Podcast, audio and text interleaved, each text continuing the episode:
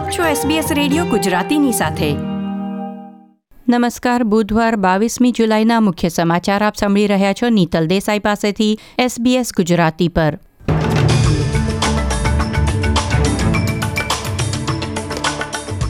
આજના મુખ્ય સમાચાર, વિક્ટોરિયામાં ચોવીસ કલાકમાં નોંધાયા કોરોના વાયરસના ચારસો ચોર્યાસી નવા કેસ.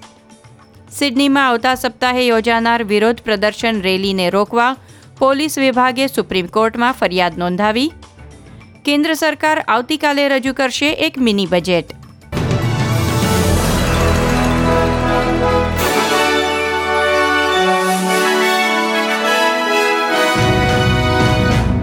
પ્રસ્તુત છે સમાચાર વિગતવાર. વિક્ટોરિયામાં પાછલા ચોવીસ કલાકમાં ચારસો ચોર્યાસી નવા કોરોના વાયરસ કેસ નોંધાયા છે. તે સાથે ઓસ્ટ્રેલિયામાં કુલ કેસની સંખ્યા તેર હજાર નજીક પહોંચી છે. ગઈકાલે વધુ બે મોત નીપજ્યા, પછી રાષ્ટ્રીય મૃત્યુઆંક એકસો અઠ્યાવીસ પર પહોંચ્યો છે. વિક્ટોરિયાના પ્રીમિયર ડેનિયલ એન્ડ્રુઝે નિરાશા વ્યક્ત કરતા કહ્યું હતું કે હજારો લોકો પરીક્ષણ માટે આગળ આવે છે, પરંતુ તેના પરિણામ આવતા સુધી સેલ્ફ આઇસોલેશન પાળતા નથી. તેથી જો ટેસ્ટ પોઝિટિવ આવે અને કોવિડ નાઇન્ટીન હોવાનું જાણવા મળે, ત્યાર સુધીમાં તેઓ અનેક વધુ લોકોના સંપર્કમાં આવી તેમને ચેપ લગાડી ચૂક્યા હોય છે.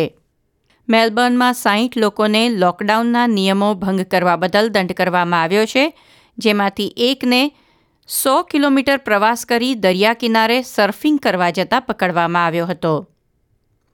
ન્યૂ સાઉથ વેલ્સમાં સોળ નવા કેસ નોંધાયા છે, જેમાંથી ત્રણ અગાઉ થયેલા ક્રોસરોડ્સ હોટેલના ચેપ સાથે સંકળાયેલા કેસ છે, તો અગિયાર નવા કેસ થાયરોક રેસ્ટોરન્ટમાંથી ફેલાયેલા ચેપના કિસ્સા છે. New south વેલ્સના chief health officer Kerry Chant જણાવ્યું કે નવા નોંધાયેલા ચેપ વિક્ટોરિયામાં નોંધાતા કેસ જેવા જ છે, જેનો અર્થ છે આ સંક્રમણ મેલબર્ન સાથે સંબંધ ધરાવે છે. તે ઉપરાંત કોરોના વાયરસનો ટેસ્ટ નેગેટિવ આવે તો પણ ચૌદ દિવસ અલગ રહેવાની સૂચના આપવામાં આવી છે, તે વિશે પણ લોકો બેદરકારી દાખવી રહ્યા છે. ડૉક્ટર ચેન્ટે કહ્યું કે એકવાર પરીક્ષણ કરાવી ભૂલી જવાનું નથી, ફરીથી લક્ષણો દેખાય તો ફરીથી ટેસ્ટ કરાવવાની વિનંતી છે.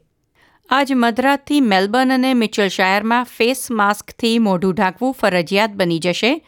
ત્યારે દેશભરમાં ફેસ માસ્કને લગતી એકસરખી નીતિ અપનાવવામાં આવે તેવી અપીલ ઓસ્ટ્રેલિયન મેડિકલ એસોસિએશને કરી છે. સિડનીમાં બસ ટ્રેનમાં ફેસ માસ્ક ફરજિયાત બનાવવામાં આવે તેવી માંગણી લેબર નેતા જોડી મકેએ મૂકી છે. તેના પ્રતિસાદમાં વડાપ્રધાન સ્કોટ મોરિસને કહ્યું હતું કે રાજ્ય સરકારે પબ્લિક ટ્રાન્સપોર્ટ પર ફેસ માસ્ક પહેરવું સલાહભર્યું છે તેવી સૂચના બહાર પાડી છે, પરંતુ તેને ફરજિયાત બનાવવાની હાલ કોઈ યોજના નથી. ઓસ્ટ્રેલિયન મેડિકલ એસોસિએશનના ઉપપ્રમુખ ક્રિસ ઝપાલાએ અપીલ કરી કે કોરોના વાયરસને લગતા અન્ય નિર્ણયોની જેમ ફેસ માસ્કના ઉપયોગ વિશે પણ નેશનલ કેબિનેટમાં ચર્ચા કરવામાં આવે અને દેશભરમાં એક નિયમ લાગુ કરવામાં આવે. એક સમયે કદાચ સુપરમાર્કેટ કે ઓફિસોમાં માસ્કની જરૂર નહોતી, પરંતુ હવે તેને ફરજિયાત બનાવવામાં આવે. આવતા મંગળવાર અઠ્યાવીસ જુલાઈએ યોજાનાર બ્લેક લાઇવ્સ મેટરની રેલીમાં ભાગ નહીં લેવાની અપીલ પોલીસે સિડનીવાસીઓને કરી છે. ઓસ્ટ્રેલિયાની જેલોમાં થયેલા આદિજાતિના લોકોના મૃત્યુ સામે વિરોધ નોંધાવવા આ રેલીનું આયોજન થઈ રહ્યું છે, જેમાં ચાર હજાર લોકોએ ભાગ લેવાની તૈયારી બતાવી છે. આયોજકોનું કહેવું છે કે તેઓ સોશિયલ ડિસ્ટન્સિંગના નિયમોનું પાલન કરશે અને સૌને માસ્ક પહેરવાનું જણાવશે. ન્યૂ સાઉથ વેલ્સ પોલીસ વિભાગે આ રેલી સામે સુપ્રીમ કોર્ટમાં ફરિયાદ નોંધાવી છે. પ્રીમિયર ગ્લેડિસ બેરેજિકલિયને પણ કહ્યું છે કે જાહેર આરોગ્યને જોખમમાં મૂકે તેવા કાર્યક્રમો પર અંકુશ મૂકવાની જરૂર છે. વડાપ્રધાન સ્કોટ મોરિસને પણ વિરોધ પ્રદર્શન માટે રેલીના આયોજનને વખોડ્યું છે.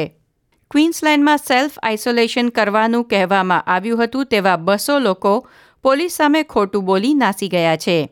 તેમાંથી એકસો પંચ્યાસી લોકોએ ક્વીન્સલેન્ડમાં પ્રવેશ દરમિયાન પૂછવામાં આવેલી વિગતોમાં ખોટું સરનામું લખાવ્યું હતું, તો અન્ય પચીસના સરનામા સાચા હતા, પરંતુ પોલીસ તપાસ કરવા ગઈ ત્યારે સેલ્ફ આઇસોલેશન પાળવાને બદલે તેઓ ઘરમાં જ નહોતા.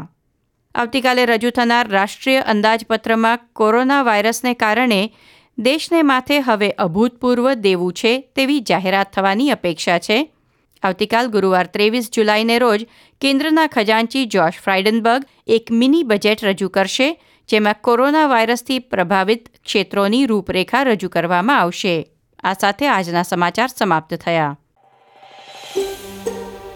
આ પ્રકારની વધુ માહિતી મેળવવા માંગો છો?